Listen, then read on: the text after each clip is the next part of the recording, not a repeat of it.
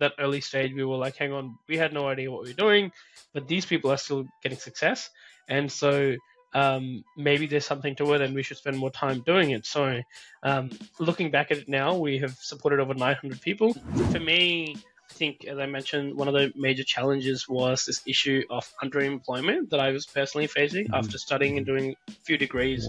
And one of the challenges we've seen people face after they finish Catalysr or programs like us is, you know, many entrepreneurs fall down because they don't have access to capital. And so if you can, you know, the cost of launching a satellite or accessing space is a lot lower, but the accessibility hasn't been the same. Uh, and so how do we make sure that the benefits that space provides uh, can actually be shared amongst everyone?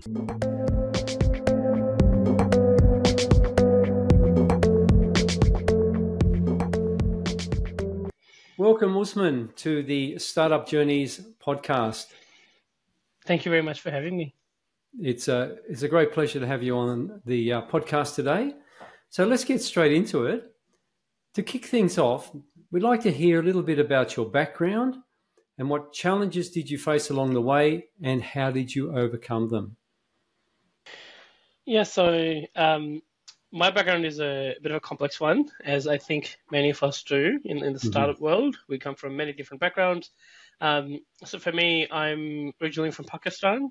I came here to Australia about 10 years ago, 2013, 2014 um, initially as an engineer from Pakistan, so had a mechanical engineering background, then studied here, did a master's in engineering management um, from Wollongong Uni, and then uh, after studying, I you know decided to stay here in Australia.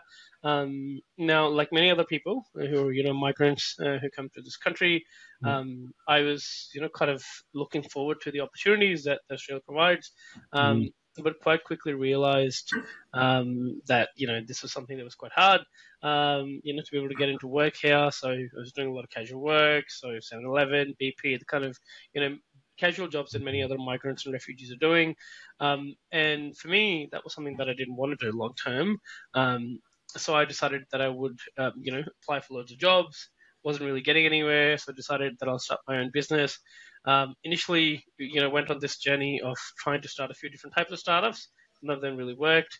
Um, had an initial idea in the clean tech industry because of my yeah. engineering background. That didn't yeah. work, um, but went into a, uh, a, social enterprise education program run by a school for social entrepreneurs. This was back in 2015, um, and just learned about how startups work, what is a social enterprise, you know, and, and how you can actually solve a problem using, um, you know, startup methodology. And so for me, this was this problem of unemployment, but particularly underemployment that many mm-hmm. immigrants and refugees in Australia face, mm. um, and decided that I wanted to do something about it. So for me, I was trying to start a business and was struggling and finding it hard. And I was thinking, hang on, there are other people like me who are in this situation. Um, so it'd be great if we could, you know, all work together. Um, yeah. So that was the kind of, I guess, genesis of Catalysr, where we started with the pilot program um, back in Parramatta in 2016. Um, it was just, you know, kind of cobbling together a program. I had absolutely no idea what we were doing. Um, I had a co-founder um, who I was working with at the time to be able to work out um, how you know we can support other migrants, refugees to start their own mm-hmm. business. Um, so we ran a, a, two months program to begin with as our pilot in 2016, and then through that pilot, essentially um, the first 10 people that we took through, um, three of them started their own business. Um, that gave me and my co-founder a lot of confidence that um, what we're doing, you know, there's something. That's a pretty good rate actually in the startup world. Yeah. Three out of ten. She's the one out of 19, I think. Absolutely right, yeah. and that's the thing where it's like even at that early stage, we were like, hang on, we had no idea what we were doing, but these people are still getting success. And yeah. so um, maybe there's something to it and we should spend more time doing it. So yeah. um, looking back at it now, we have supported over 900 people in the last 900. years. Wow, yeah, that's fantastic. It's been absolutely incredible journey yeah. Um, to be able to work on Catalyze and support people. But I can't really, as I said, take credit for, on, for my own. There's so many people that have been involved in the journey who've helped us um, along the way. Um, so yes, that's been kind of my story, but there's been just so much more that's happened along the way. Yeah, I mean, Very happy to chat about any of that stuff. Yeah, it is. It is really all about community, isn't it? It's not until I, particularly, I moved into the Macquarie Uni um, incubator there, and uh, you know started talking with other founders, and they had programs there that really helped me a lot. I mean, I also had no idea what I was doing at the beginning. Some people say I still don't, but even your motivation is similar to mine. It's like helping those people that were there as well, like don't know what they're doing and need that help and need to hear other people's stories. So, yeah, I really commend the work that you're doing. And um, I look, startup life is is so difficult as it is, but how much more difficult is it for a migrant or or, or refugee? I, I can imagine it would be significantly different. And you know, tell us a bit more also about how you felt coming here and having all those aspirations and degrees, and then working at 7-Eleven. And because unfortunately, it's a really common story. Yeah. So I mean, as you mentioned, startup life is quite hard. Um, and starting a business generally is hard. Um, but yeah, when you're a migrant or refugee, it just becomes you know doubly, triply hard. Mm-hmm. Um, mm. And the key reason is that uh, fundamentally, if you want to start a business, the thing that you're really relying on are networks. So you want to get your first mm. customers. You need mm. networks. You want to know people, you know, um, who can kind of introduce you to others, you know, so you can get access to your target market in the early days. People who can believe in you, um, in terms of investors and sort of friends and family. Mm. Um, you know, you need to have people that you can hire to work with you for free. you know, so all those kind of very, very early people um, that you need access to. A lot of that comes from networks, a community. Unfortunately, you know, when you're a migrant to a new country, you don't know people, right? So, um, and particularly in a professional context, you don't know anyone. So that's something that's really, really hard. And those kind of same barriers that exist for, you know, if you want to get a job here in Australia as well, uh, and not just Australia, anywhere in the world, really, right? Whenever you move to a different country, it's just hard. Um, so that's one of the biggest barriers, being access to a network.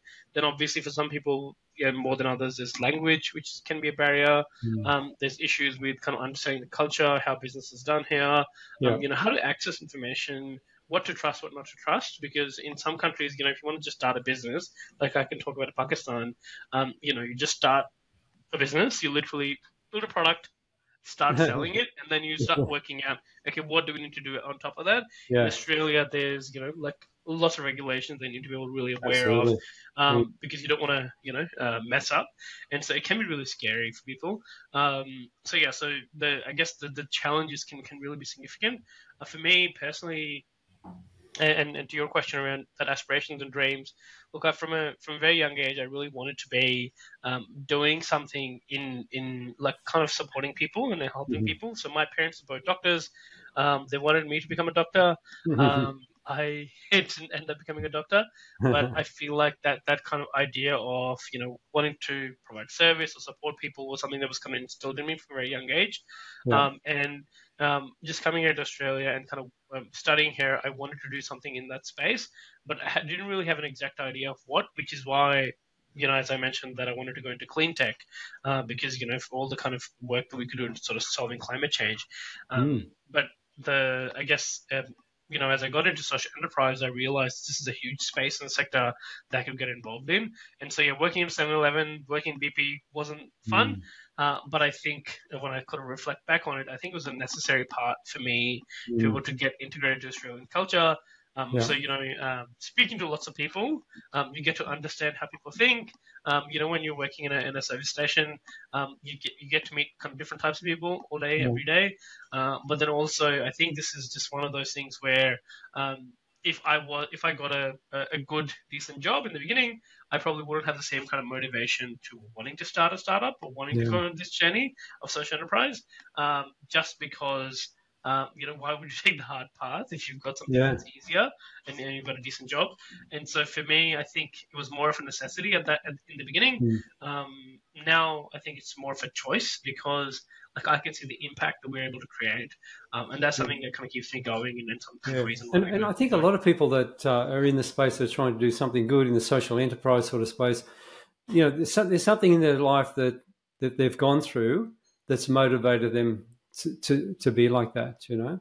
Um, and I think, you know, people might think, oh, you know, working at 7 Eleven or whatever, those sort of jobs, you can learn a lot. I mean, I drove taxis for 10 years in the 90s. And I tell you what, it's not, not an easy job. You, you have to be, um, you know, like a psychologist or counselor with a whole lot of people, you know, dealing with different people in different ways, sometimes in like difficult or even dangerous situations and uh, also at the same time thinking like a big map in your head. Oh, if I go here at this time, where are we going to get a fare? And you're trying to make some money. You know, people underestimate this sort of stuff, and you learn really good skills actually, and then it can motivate you to do other things as well in your life. So, no, I totally agree with that. Now, um, in this podcast, we talk a lot about. Uh, we, we look. We don't talk a lot about success stories. It's great to hear them, but you know, only one in nineteen succeed. And what you're doing with Catalysr is fantastic because that really accelerates um, the the success rate, I guess, uh, of that. And but the whole thing around success, what is success? A lot of people, you know, you you may have a startup like people always think about unicorns. You, get, you know, you make the billion dollars, and then okay, so you've made the billion dollars, you become a unicorn, but uh, how do you feel about that? And you know, so I think for me, that's why I'm really interested in the social enterprise space because if you're doing something good, then there's a different feeling around it rather than just trying to become a unicorn um, as such. That's why I'm really interested in, in your story as well. And so, tell us about um, maybe in the startup world or somewhere in your life where you've come up against a huge problem uh, and and how you felt at that time, how it affected you, and how how you overcame it. Yeah, so I mean, I, I agree with you on on the kind of comment that you made about success as well, mm-hmm. where it's you know like there's different ways of measuring success, and, and obviously, you know, kind of could be from a dollar perspective, as you mentioned, or from an impact perspective. Um, for me, I think, as I mentioned, one of the major challenges was this issue of underemployment that I was personally facing mm-hmm. after studying and doing a few degrees yeah. here in Australia. Uh, but then also not just that, I think um, even running Catalysr, um, you know, as a social enterprise, um, and this was, you know, we got started back in 2016, um, found it quite challenging to get it up and going and particularly get the funding for it um, because you know there's no kind of legal model or structure for a social enterprise here in australia. So you, know, you would have on the one end um, you know like the kind of for-profit pty structures and the other hand not-for-profit structures. So we set initially set up as a for-profit quite quickly realizing hang on you know that might not work because we might rely on a lot of mm-hmm. grants. Mm-hmm. So then moved over to a not-for-profit structure, and then you know, kind of seeking grants and going through that whole process, as you know, can be quite challenging. Yes. Um, So there've been times in our journey where we were basically like, you know, we have mm-hmm. no money, we have no grants. What mm-hmm. do we do now? Um, and I think at that point you've got the choice to make and, and many kind of founders face this issue right where mm. you know cash flow can become a real real challenge mm. we had the same situation during covid um, where you know it was i guess less cash flow more kind of because all of our programs and stuff that we were doing was in person um, in kind of sydney and melbourne mm. um, everything you know like with lockdown everything kind of went up in the air um, so we had to kind of really quickly change and adapt and then move everything online mm-hmm. Um, and which I guess it wasn't just us. There's many organizations did it globally. Uh, but I think it's for for me, uh, like we've faced many challenges, um, both for me personally, but also to Catalysr. But it's always been kind of you know having the attitude that you know every challenge presents an opportunity, and you can kind of think about it from two sides of the coin, um, yeah. and really looking at you know okay, well this is a challenge that I'm facing right now. Well, what can I do about it? Um, and as an engineer, I try to kind of uh, solve problems. Um, so that's the kind of mindset that I go at it with. Um, and obviously, you can't solve every problem, but um, issues such as cash flow, issues such as you know, kind of like working out a new business model, or things like that. I think is always if you're persistent, if you're creative, if you've got the right people and community around you, especially mentors, um, that can make a huge difference. So for me, having the right kind of mentors uh, made a huge, huge difference. Um, and I went through many different programs myself just to be able to educate myself, to learn about startup world, um, to connect with different people because I was facing the same issues of not having access to a network that the people that I'm trying to work with or mm-hmm. support mm-hmm. do. And so it was like, you know, um, kind of trying to build a ship as you're flying it. Um, and so really, I guess, you know, those are some of the challenges that, that we faced, but also like some of the ways we've kind of tackled it. Yeah, and, and who were some of those uh, mentors that really um, helped you in those early early stages? Oh look, there's just so many, so many amazing mentors. It's it's hard mm-hmm. to kind of name names because there's just too many. But mm-hmm. what I would say, like you know, one of those is my co-founder Jake Muller, um, who you know I started Catalysr with. So he um, he was an accountant, uh, or is an accountant actually, um, and he was quite disillusioned by kind of the world of big accounting. So mm-hmm. he did his degree here um, in Australia, and then kind of worked for one of the big four firms. Um, decided he didn't really like it, um, so actually went, did the other thing. So he went over to Bangladesh to work with Muhammad Yunus and Grameen, um, understand about microfinance and things like that. And he was back from that journey back to Australia, and then we mm-hmm. kind of worked together to set up Catalysr. So because of his kind of financial background, I learned a lot from him around finances and how to kind of manage a business. Um, and then Alan, who I know you've met as well, Alan Jones, yeah. um, who's an incredible mentor and supporter of Catalysr, and for me personally. Um, and so that's another one that you know, like he's helped us a lot and helped me personally a lot into kind of thinking about you know how do you not just start a startup but how do you help people how do you support people um, how do you build a curriculum um, we've had many amazing entrepreneurs and residents that have come in over the, the years, um, and just yeah, like there's a very long list of mentors and people that have supported us. Yeah. It's hard to kind of yeah. mention one or the other, uh, but I think yeah, like if I have to think of like top one or mm-hmm. two, that would be um, you okay. know Jack and Alan who really supported us for the last seven you know, years. You know, yeah. on some of the other podcasts, um, there's been a bit of a discussion around. I think it was Ben Jeffries from ATEC Global was saying that for him, and he's run an incubator, I think, and um, he's saying that uh, you know all the programs are wonderful and you know it's all helpful, and you need that education. But he said the best thing uh, is actually just to get in a room with a whole bunch of other founders, and and I agree with that too. Like even now, I go back to the incubator and meet up with a couple of the guys, you know, founders that are still in the space, and uh, I found. And, and I've also um, interviewed another lady called Liz Swagart, and she was um, she was uh, what was that word she was saying? Um, uh, some something like there's some I forget the, the, the word now, but like mentor whiplash or something like that. Look, there's great uh, mentors out there, and I know Alan was fantastic. I had him on my podcast as well, um, and I think you've got to choose the right ones. But when you first begin, if you have a lot of mentors, one will say one thing, one will say the other. It can get quite confusing. I mean, did you find that as well, or how did you like get to the the ones that you realized? Was it something like oh, this this one feels right for me, or just made sense to you? I mean, how did you come up with the, or did you have a lot of mentors and and get a bit confused like me, or, or that that wasn't your journey? Yeah, I think I think that's something that like both I've faced, but I've seen other kind of founders face, particularly in the early days when you're kind of setting up your first organization mm-hmm. um, and you're just getting started. That you know there are a lot of people that will give you advice um, or will give you kind of suggestions, and I think um, initially, oh, I had no idea of how to actually go about it or filter it and know you know what advice to follow, what mm. works, what doesn't work. I yeah. think there's a few things in there. One is that over time that I've learned um, how to filter advice based on someone's background. Um, so if someone's say got a financial background and giving me advice on finances mm. or a legal background or, or you know whatever some specific yeah. kind of technical background um, it's better to kind of learn from them um, versus you know uh, you know someone who's just like you know for example a marketer but then talking about finance and might not have anything to do with it. Um, and you know their opinion is as good as mine sometimes. Yeah. so I think it's important to kind of know where they're coming from.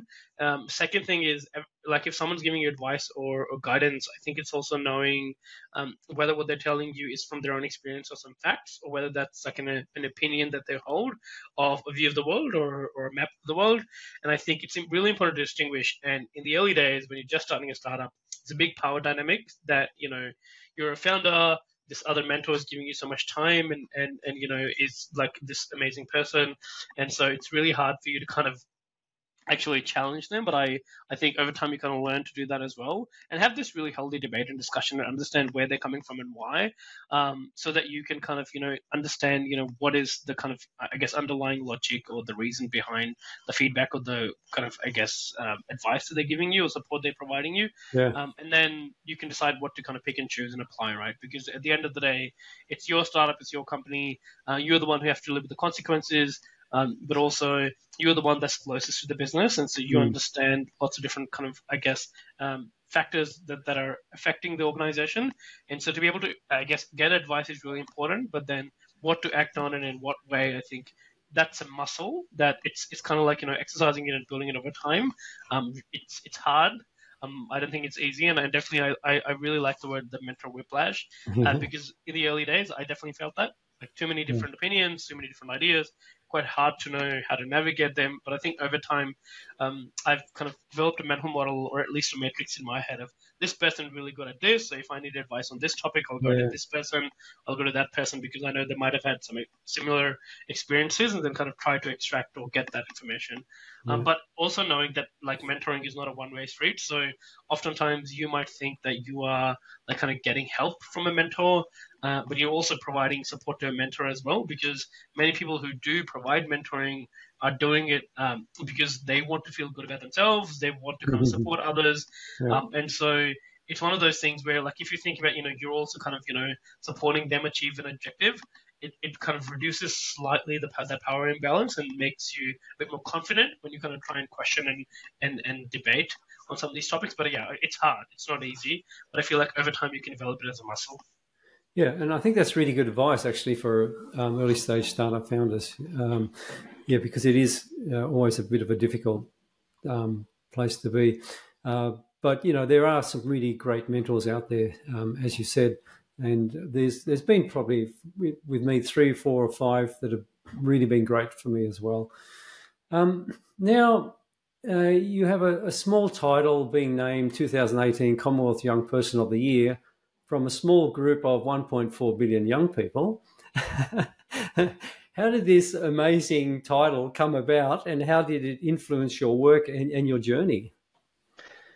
Yeah, I know it's uh, it's one of those things where you know, like some of these things are very serendipitous and not anything you can plan for. So, mm-hmm. um, I was a part of another program run by this amazing organization called FYA, the Foundation for Young Australians, um, and they took at the time, this is back in 2016, 60 people who they called young social pioneers that they would help them, support them with their programming, get them started in their social enterprise journey. So as part of their program, um, and through that, um, um, they basically nominated me um, as one of the people, you know, on, on, this list where, you know, I guess many different organizations nominate people around the world.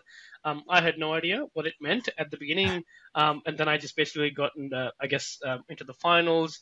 Um, I also didn't know that I actually won that award until, like, you know, we, we got flown to the UK um, and was kind of standing on stage. And I was like, hang on, did I really get that award? because that was a huge deal. but I think for me personally, um, a was a validation of what we're trying to do. Mm-hmm. Um, and, and how you know like this problem that we're trying to solve is not just an Australian problem; it's a global problem of supporting yeah. refugees and migrants into getting to work and, and into employment and, and, business. But then, secondly, it was also, I guess, um, something that I utilized really to then get open some doors for me personally and obviously for Catalysr. Mm. So I think yeah. it, it, had a huge impact in that way. That, for example, some of the funders that we were speaking to, who you know who were supporting us in the beginning, but then you know were a bit skeptical of whether what we're doing was going to work.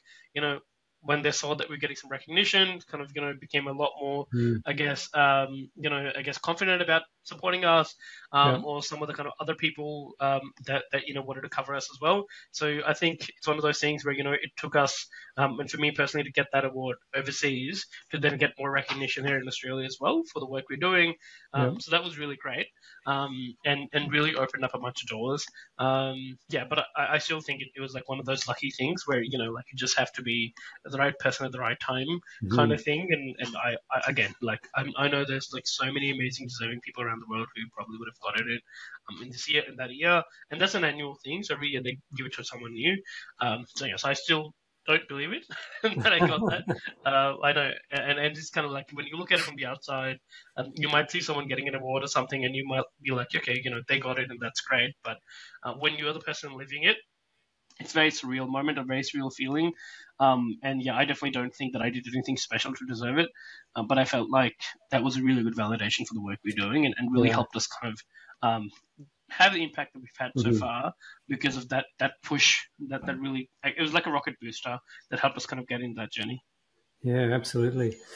And let's say um, if, if, if I was a, a, migrant or refugee at the moment and I wanted to um, have my own business. I'm struggling. I've, I've started something, but like you said, I haven't got the network, haven't got the funding. What what advice would you give them? Yeah, so um, I mean, it depends on what kind of business you're trying to start, but mm-hmm. um, for for someone who, for example, wants to start it, is new to Australia, wants to start their own business, you know, obviously you can come to Catalysr. We run different types of programs, and we can help you um, kind of both learn about how to start a startup, but then also practically implement it through our accelerator program. Um, but then also just, I guess, um, if you don't have a network, build one. Um, so you know, uh, I think is one of the things that I've learned is that you know there's still lots of opportunities that exist, and there's and there are ways in which you can kind of access them. Um, and people generally in the startup ecosystem are quite friendly um, and quite open to connecting with new people. Um, there are, you know, you can get a startup job. You can, you know, do some fellowships, for example, mm-hmm. that I know Startmate has and other organizations have as well. Um, you can get involved by going to different networking events and kind of drinks and, and things yeah. like that. You can go to conferences um, as well. You know, so for example, you know, Sunrise, it's a, a big one that we know that Blackbird does. Um, so there's all these kind of things that already exist that are out there in the in the ecosystem. Um, for me, I know that um, I've told many people to go to Fishburners pitch night that is kind of every Friday in Sydney. If you're in okay. Sydney, if you're in Melbourne, you can be part of Startup Network. So there's yeah. just a lot of stuff that's out there. I think it's just, I mean, a depending on where you are, kind of looking at where are those local communities that you can be a part of. Yeah. Um, and, and joining meetups, joining events, and things like that is a really good way. Um, mm-hmm. And one of my mentors actually gave me this really great advice in, in the very early days of our business was um, if you want to learn about something new or if you want to get involved, um, you can either learn about it from a book or from an individual or a person.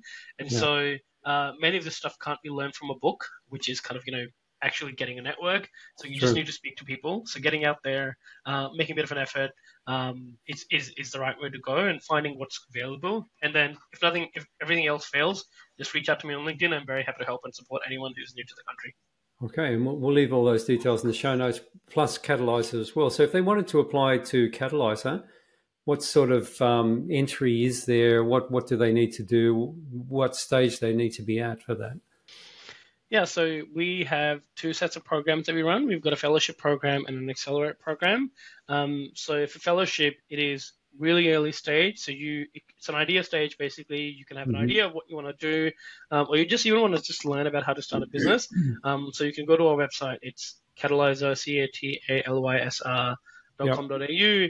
Um, check out the fellowship, apply. We do two to three cohorts every year, take about 40 to 50 people um, per cohort. Um, so, you know, that's a, an opportunity for you to get involved. Um, it's a kind of eight week program where you'll learn about, you know, how to start a business, you know, lean startup methodology, marketing, you know, finance, legal, all the fun stuff. But then I think the biggest thing is really the community where you get to meet other alumni, you get to meet with different mentors, you get to meet with other founders, um, and really kind of you know discuss your ideas and figure out how you can kind of progress uh, and and actually achieve some of those goals. Um, and you don't know what will come out of some of those conversations and those kind of I guess meetings. Um, and then um, for those who already have a, an MVP or a prototype and now are looking to kind of actually get out of the market start selling, build a team, grow their business, that's where Accelerate program comes in. So Accelerate is a bit further along the journey. Um, and, and that's where the, you know they can apply there. Our Accelerate program normally is at kind of like the end of the year. Um, so the fellowships are you know first kind of I guess six to eight months of the year, and then about September onwards is when we do our Accelerate program. So we just finished off one of the ones from last year. And you can also go and see some pitch videos online just to be able to see what kind of startups that we've been working with. But it's been a, it's a very diverse kind of community. So we've had people from 87 different countries. Uh, 46% of them have been women entrepreneurs. Uh, so, you know, uh, doesn't matter what your background is or from like a country or, you know, what idea you're working on, you're very welcome at Catalysr. Um, and if we can't help you, uh, you, you, should still apply because we can also tell you where to go. So we also provide, I guess, that navigation support of, um, you know, this is what the startup ecosystem looks like. These are all the organizations that are out there. These are all the VC funds, etc. And so you should go and go speak to this person and go do this. Um, so I think at the very least, you'll be able to kind of get to know what that roadmap for you might look like.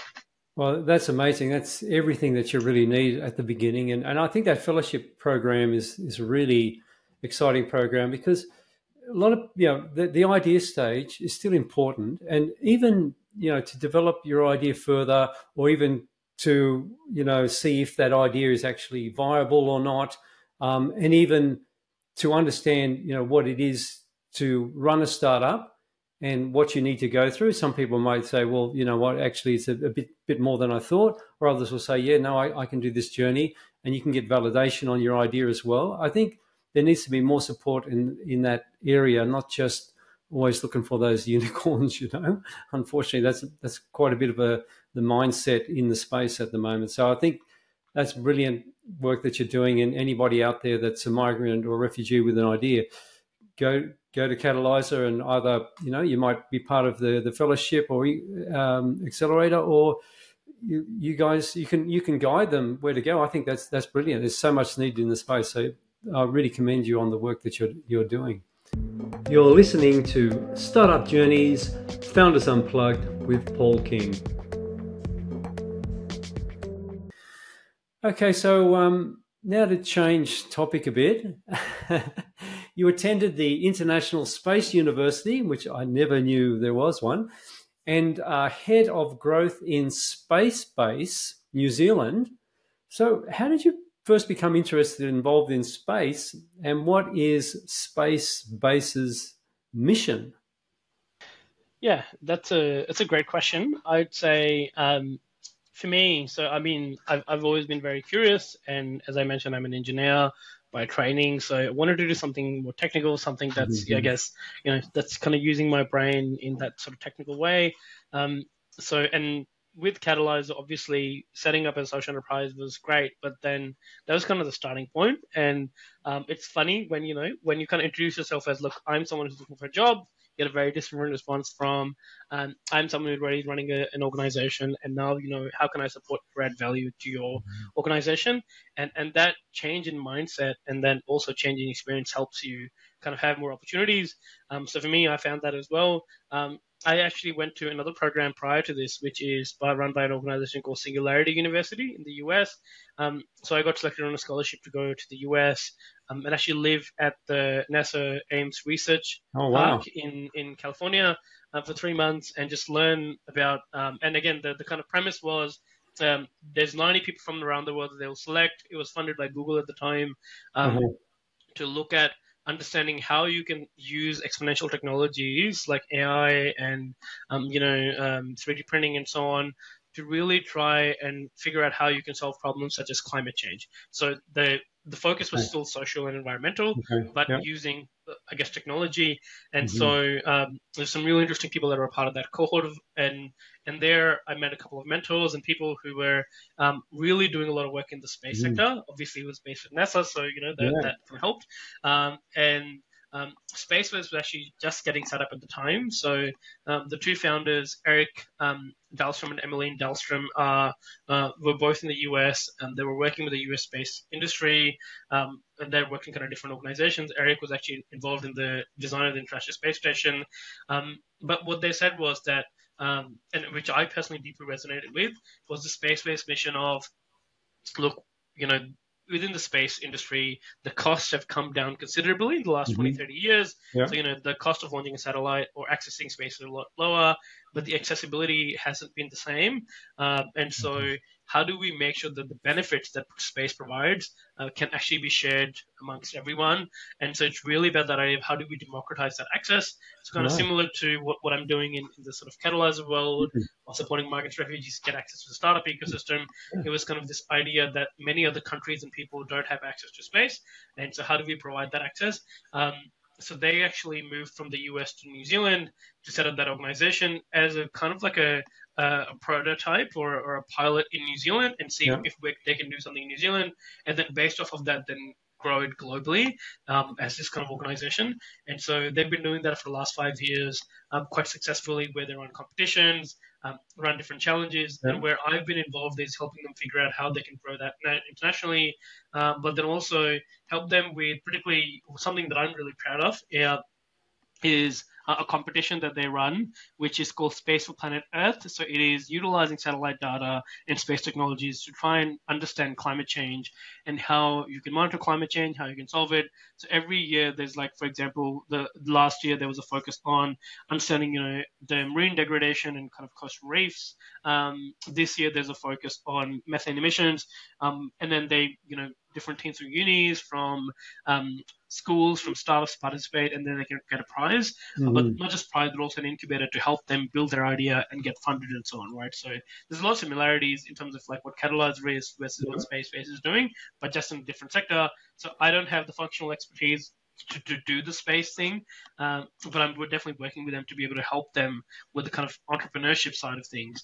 Um, and with SpaceBase, what, what I guess is a really fantastic thing is that when they run that competition last year, the winning team was actually from Fiji, um, which tells you that you know initially they didn't really have those kind of opportunities, but uh, by able to get that opportunity of kind of trying to do something in space, they were really able to kind of come up with a solution of how they can um, understand climate change and, and really monitor and come up with solutions locally within Fiji. Um, so that was really, really exciting. Yeah, because I mean, the Pacific Islands are some of them are under threat of going underwater with climate change, and like it, obviously it's a huge issue right now all around the world. Um, and so it's great to to see you working on it from that perspective, from you know space perspective, which is which is brilliant. Really, really exciting and amazing work by the sound of it. Um, yeah, amongst the many things that you do and the many awards that you have as well. We only talked about one. I mean, you're also involved with the um, Obama Foundation. Do you want to tell us a little bit about that, how that came about, and, and what you're doing with that? Yeah, so um, again, as I said, a lot of this is serendipitous, and you know you don't know how some of these things happen. Uh, for, for me, or you know how we got started initially with Catalysr, actually through City of Parramatta um, in Western Sydney, and one of the people from City of Parramatta actually um, went to I think a conference where they met with President Obama's sister.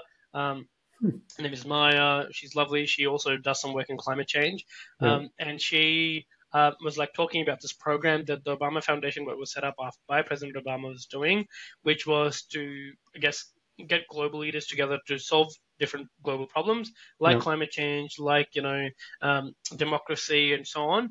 And so the one of the things was um, that, that he asked me to apply for that. Um, so I applied and, and I got lucky and I got accepted. Um, so it was back in 2019 where I was selected one of the 200 leaders from Asia Pacific. Um, mm-hmm. we actually went to Kuala Lumpur, got a bit of a training um, on how to kind of you know get involved and, and learn from each other. Yeah. Um, but they've got this program for Europe, for you know the Americas and kind of Africa and so on uh, as well. and so initially I was just learning and kind of connecting with each other. Um, yeah. Over the last year, I've been involved with them as a facilitator and, and kind of leader for the community of practice, where um, I'm helping put together essentially many social entrepreneurs that are across the Obama Foundation ecosystem um, globally and kind of working with them um, and helping them figure out how they can have a bigger impact by collaboration with each other. So, mm. you know, oftentimes, mm. you know, what I'm doing in Australia, someone might be doing in the UK or other countries. So how do we kind of learn from each other? How do we work with each other? Um, how do we share that those learnings um, and collaborate? And so those are some of the things that I've been working on with them. Um, it's something that it's, it's a volunteer, uh, I guess, opportunity, but something that I'm, I'm really, really, um, I guess, deeply appreciative of because mm. you know, oftentimes when you work in Australia, you're kind of cut off from the kind of global scene um, yeah. because of you know, like we tend to kind of look inwards. But I feel like with issues that we're working on, like climate change or migration, um, like we can share our learnings, but also learn from each other globally. And so to be able to have those opportunities is really fantastic. Mm. That's uh, yeah, it's an amazing project. Um, now, the startup space, as we've said, is really really difficult. It can even be more difficult for uh, migrants and and refugees, particularly. Um, and it can really take a toll on our mental health. Um, so, what are some strategies that you may have used to maintain your mental health in difficult times, and and uh, any other stories of people who've gone through your um, uh, Catalysr uh, that have gone through issues, and if they've come out of that as well? What what strategies or what have they done to to get through that? Yeah, I think I think this is such an important question because, um, yeah, absolutely, mental health is one of those things that doesn't get talked about often mm. um, in in the kind of startup world. But I think we definitely need to do a lot more focus on this uh, because, as you know, startups quite hard. There's a lot of uncertainty, um, yeah. both in terms of income, in terms of kind of where you're going, what's happening, and so you know that that can really take a toll on you, and obviously the physical health as well as mental health. Um, I guess for me personally, um, I have you know. Uh, had kind of ups and downs in terms of mental health. Um, so when I and as well as physical health. So when I began my my journey at, at Catalysr, um, I was of this kind of mindset of you know like the hustle mindset when which is kind of this online. if you just watch YouTube Shorts, not a not a great place to kind of learn about how to start a startup. but basically, this kind of idea: I'm going to work seven days a week, um, and so on, and I'll work harder than mm. everyone else. That was a really bad idea yes. because um, that like I just basically got burnt out in a couple of years. Yeah. Um, yeah. That wasn't great. Um, mm. And then I kind of took a step back and was like, hang on, I need to do something. And again, I had a, great mentor um, who helped me understand look, you know, you can be effective and productive. You don't have to work kind of seven days a week. You've got to also take care of yourself, your family, friends, so on. Um, so I think even just carving out time um, for me personally is something that that really helps in kind of just making sure that you know it's a bit more balanced. Um, so I make sure that I take you know the weekend off now, which I know it sounds surprising to some people because they're like, of course you take a weekend off, but in a in a kind of startup world, that's not like a given that you will take time off. Um, also take some holidays, which is important. Um, but then beyond that, I think it's one of those things, just like exercise, it's a muscle that you build. It's something that you can either deal with it reactively or proactively. Um, yeah. And in the past, I was quite reactive with it. Um, but then, and, and, I think there's this is something that not just with me, but many other migrants face is where mental health can be this kind of taboo issue. Um, that doesn't mm. get talked about. No one kind of yeah. wants to touch it um, because they're like, oh, you know, like there's something wrong with you. You don't talk about it. You know, whatever. Mm. But actually, I feel like it's really important to kind of you know talk about it and and, and kind of talk about it positively and what we can do and kind of strategies and coping mechanisms. Um, and particularly for me, one of the other organizations that supported us is Westpac Foundation, um, and they have had a fantastic EAP system, so I've kind of utilized that personally and really gotten out there and, and asked for that proactive support um, mm-hmm. to be able to work through, you know, what I'm going through, how to kind of plan yeah. um, my time and, and not to kind of burn out and not to kind of face those mental health issues. Uh, the other, I guess, good thing that has happened, and I've seen the Catalysr community is we've had people who've kind of because of that community, who face these complex issues, sometimes mental health, sometimes domestic violence, these kind of different things that I've been working on, I guess, in the community, uh, that, you know, uh, they've been able to kind of support each other to solve those issues. Uh, but then also where some people have come to us or we've seen them kind of dealing with mental health issues, we've also referred them on to the right people. So I think part of this is from an outside perspective, you know, you can see someone running an incubator, but internally, you know, we like we look at ourselves as a triage nurse, right? So if you want to learn about how to go and do uh, set up a startup, how to get access to VC funding or impact investment or whatever. Similarly, how do you get access and support for mental health? How do you get access and support for you know whatever it is? Um, because we're kind of dealing with that as founders ourselves. So we want to kind of share that with other people too. Um, and actually one of our uh, alumni um, has set up an amazing organization just in the last couple of years called Mead Psychology, um, mm-hmm. which is actually a, a, mental health kind of um, organization specifically for people of color um, from from South Asian backgrounds. So she's yep. from South Asian background herself, and, and actually has a mental health kind of um, um, experience and background. So she's worked in that sector, and she set up that organization as a psychologist and is helping others too.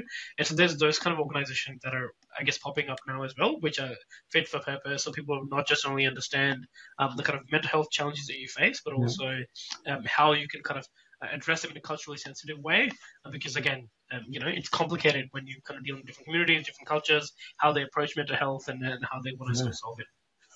Yeah absolutely. And we'll, we'll leave that um, those links in the show notes. Um, yeah no that's that's really good advice and it's really important um, there is that mentality out there with some uh, startup or incubators where oh, you got to work 24 7, seven days a week, and it, it just can't last. You, will you'll, you'll just burn out. Uh, and your mental health, your physical health, that's something that's really important more than making some money. And it might take a little bit longer. In fact, it may not take a little bit longer because you'll be able to, if you're, you're rested well, you're able to think better, make better decisions, and that'll probably save you so much more time than if you're all working like, like 14 hours a day, seven days a week, you know, it it um, it, it just doesn't work. Um, but uh, not long term anyway. Like you said, you know, when that happens, you get burnt out. That's great. That's great advice. Um, all right. Well, look. Um, what is a question that you wish people ask you, but nobody has? this is a tough one, but I would say um, probably around the future. So like where mm-hmm. where do I see the future and what's been happening in kind of different mm-hmm. sectors and things that I've been involved mm-hmm. in. So things like I mean I, I, mentioned climate change or migration. Mm-hmm. Yeah. Um, so yeah, I think like what's happening in the future, what are our plans for the future. I think that's some of the areas that, that I would love to talk about as well. Okay.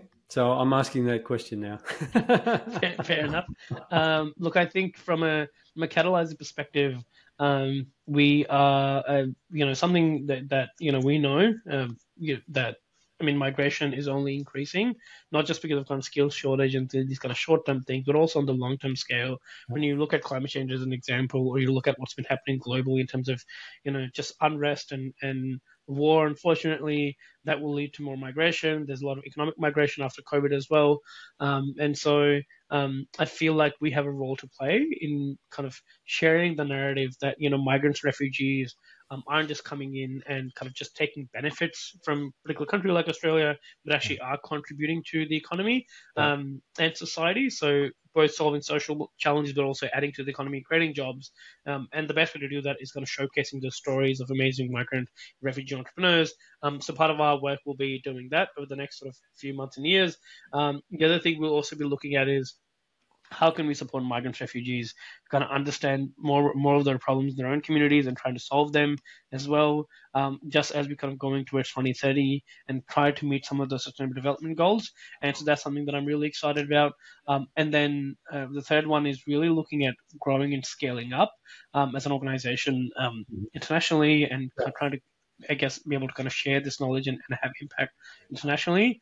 Um, and then finally, something that I've done is in the last year or two, uh, working with another fantastic um, migrant entrepreneur himself, um, who's also an investor, to set up a new early stage fund uh, called Backbone Partners that will be investing in migrant entrepreneurs in Australia um, who are early stage, who might not have their kind of first believer or their first funder, um, to help them get access to funding um, so then, you know, they can get started and then, um, you know, develop their idea and sort of grow further. Because yeah. one of the challenges we've seen people face after they finish Catalysr or programs like us is, you know, many entrepreneurs fall down because they don't have access to capital. And so if you can provide that early capital, that can go a long way at that pre-seed so important, stage. So important. That's, that's a huge, huge issue. Huge issue. And particularly like in the impact or social enterprise space, there's a huge gap. And I've talked with quite a few other guests about that as well. Now, um, this other project that you're doing and everything else that you're doing, and you were saying before that you do have weekends off. So I guess you must really manage your time really well. Like, what are some tips there? Because you're doing so much, you're involved in so much, and you're still having some time off. It sounds like you're still maintaining your mental health. You still got time to come onto my podcast, which I really appreciate. Uh, so, any any tips? Like, how do you manage that? Yeah, I think um, one thing I'd say is don't try and do everything all at once. That's a recipe for disaster. So yeah. I like a lot of these projects might seem that they're concurrent, but they're not. So Catalysr obviously started about you know seven eight years ago now, um, and we've set up as a team. Like there's a process and and organization behind it. Um, so I say that that I'm doing it, but it's not me. It's many other people. Yeah. Um, and so it, it's set up. It's a process. It's everything's already there. And mm-hmm. so you know like it doesn't take as much of my time as it did you know in the first you know few years of the organization. Yeah. And that's what I was doing at that time. Um, since then, with some of the other projects that I've been involved in, many of them are not kind of full time commitments. So this is like something that I'm doing like half a day a week or a day a week type thing. Okay. But but it's it's I think um, like I know where uh, what are the areas where I'm actually kind of like Catalysr still being the main thing, uh, spending most of my time. So again, it's the 80 20 rule. Mm-hmm. So 80% of my time, so three to four days a week is spent on Catalysr and probably one day a week on other activities. Um, and, uh, you know, and that's where um, I guess the difference is when I'll spend more time on advisory or spend more time on helping other organizations out and things out. But I think mm-hmm. really just time boxing that is, is a good idea because otherwise, yeah, like you can get carried away quite quickly.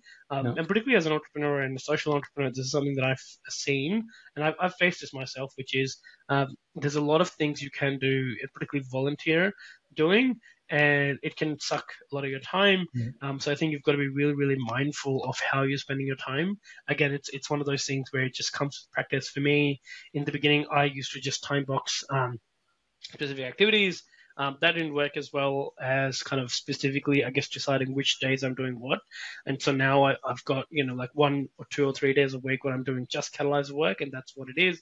Um, and then I'll have like a dedicated day for other stuff as well. Um, so yeah, so it, it's kind of working out what works best for you, I guess. Uh, but for me, it's always about, you know, finding that balance, still spending time with friends and family, kind of doing more kind of, you know, um, I guess, uh, hobbies and, and fun stuff. Like I play a lot of video games. Uh, I you know play cricket. I watch a lot of cricket. I love cricket. Yeah. Coming from Pakistan, but also being in Australia. Of course. Um, so so I'm involved in like those kind of things too. Uh, yeah. But I, I feel like it's a yeah it's one of those things. Um, you get to decide what kind of career, what kind of life you have. Um, and, um, you know, sometimes, you know, obviously there's a lot of expectations, but you don't have, you can kind of do it in a way that you want to, but don't try and set up everything all at once. Um, like get something working first, then do the next thing and the next thing and so on. Yeah. Yeah. And, and as your startup grows, it's important to bring in good people, of course. And I, I guess you should focus on the stuff that you're really good at and that you like, like, you know, as it grows and if you bring in really good people in those other areas, they can do stuff better than you because most of us startup founders were jack of all trades, master of none, so to speak. You know, we might master a few areas. Uh, yeah, so bringing in those people, you know, as, as you grow is, is really, really important as well. And that frees up more of your time and you need to be able to delegate and, and look after your team. And yeah, that's, that's what I found as well. I think that I'm, yeah, I'm making and, and you have done that with Catalysr. Hundred percent, and I think that's like that's something that I, I want to sort of shout from the rooftops, which is really find people better than you um, that that can do the job. Obviously, in the very early days, you might not be able to afford them, but as soon as you can, uh, if bring the people that know what they're doing uh, or that, that are kind of specialists in their areas, yeah. because yeah. you as a founder can get something started, but it's not going to grow from there until you've got the right people in. And if we didn't have those hires and those people in our team who helped us systematize, you know, operationalize a lot of the stuff they were doing, really work out the the system and help us scale, we wouldn't be able to achieve the impact that we are doing. Um, I think many of us, including me, uh, get in our own way by kind of thinking that we can do everything. We can't. Um, yeah. So it's good to have the right kind of people involved. Absolutely, hundred percent. That that that's great advice. Yeah, at the beginning you do have to do everything, but then know, slowly, you know. Look, uh, something else that I found really uh, problematic and difficult. Um, if you're not from a sales or marketing background, let's say you're an like yourself, an engineer, a developer, etc., uh, and you have your startup, and you can, you know, you can develop really good stuff. You got your MVP or whatever. Um, how important do you think marketing and sales are? And if you're like uh, a migrant or refugee entrepreneur, uh, what would you, and you haven't got that background, what would you recommend these people do? Because I, when I interviewed Alan Jones, he said he does, does t-shirts as a hobby. It's something like, if you are a developer and a startup founder, the most important thing isn't your coding, it's marketing and sales, or the only thing, pretty much. And I found the same. Like we had an amazing startup terrible at marketing and sales, and that unfortunately, you know, meant that uh, we didn't go where we wanted to go. So, yeah, what, what, are your thoughts on that? I think I think this is one of those areas where it's so crucially important mm. that um, you know, um, and and a good way to kind of think about it, particularly if you're an engineer, is like we like to think in terms of frameworks or you know kind of models. And so yeah. I, I personally really like that that lean canvas or that lean um, framework where you can look at something and you can think about you know a problem you're solving, solution, whatever, but it's not about you. I think that's really important. We start with technology, uh, particularly if you're an engineer, uh, but it's not about you. It's not about what kind of cool gadget you can build. It's about um, actually understanding who you're trying to solve the problem for as your customer, and then um, figuring out, you know, how you can solve their problem and then figuring out how you can reach them, what's the best way, and so on. So I think there's a bit of a method to the madness. Um, and I feel like sales and marketing is something that can absolutely be learned um, and should be learned. And um, I think part of that also is storytelling. So Alan is really, really great at storytelling. Yeah. And I feel like that's an amazing skill that you need when you want to do sales and marketing because no one really likes just being pitched at or kind of um, sold to. Whereas, like, if you're telling a story, if you bring people on a journey, people are more likely to kind of join you. And so I feel like whether you want to build a great team, want to get funding, you know, want to sell your product or service, um, you need to be able to have those storytelling and those sales yeah. and marketing skills. Uh, but it is one of those things that I mean, especially if you're not someone from that background, I highly recommend spending some time in and investing in. Um, and eh, and if that's something that you absolutely don't want to do, then definitely have someone in your team as a co-founder who is really good at that stuff. Because without that, your business doesn't exist. It's one of those things where you know, like you can build the most amazing product in the world, but if it just sits on the shelf, um, there's no business exactly. So you got to figure out how to get it out there.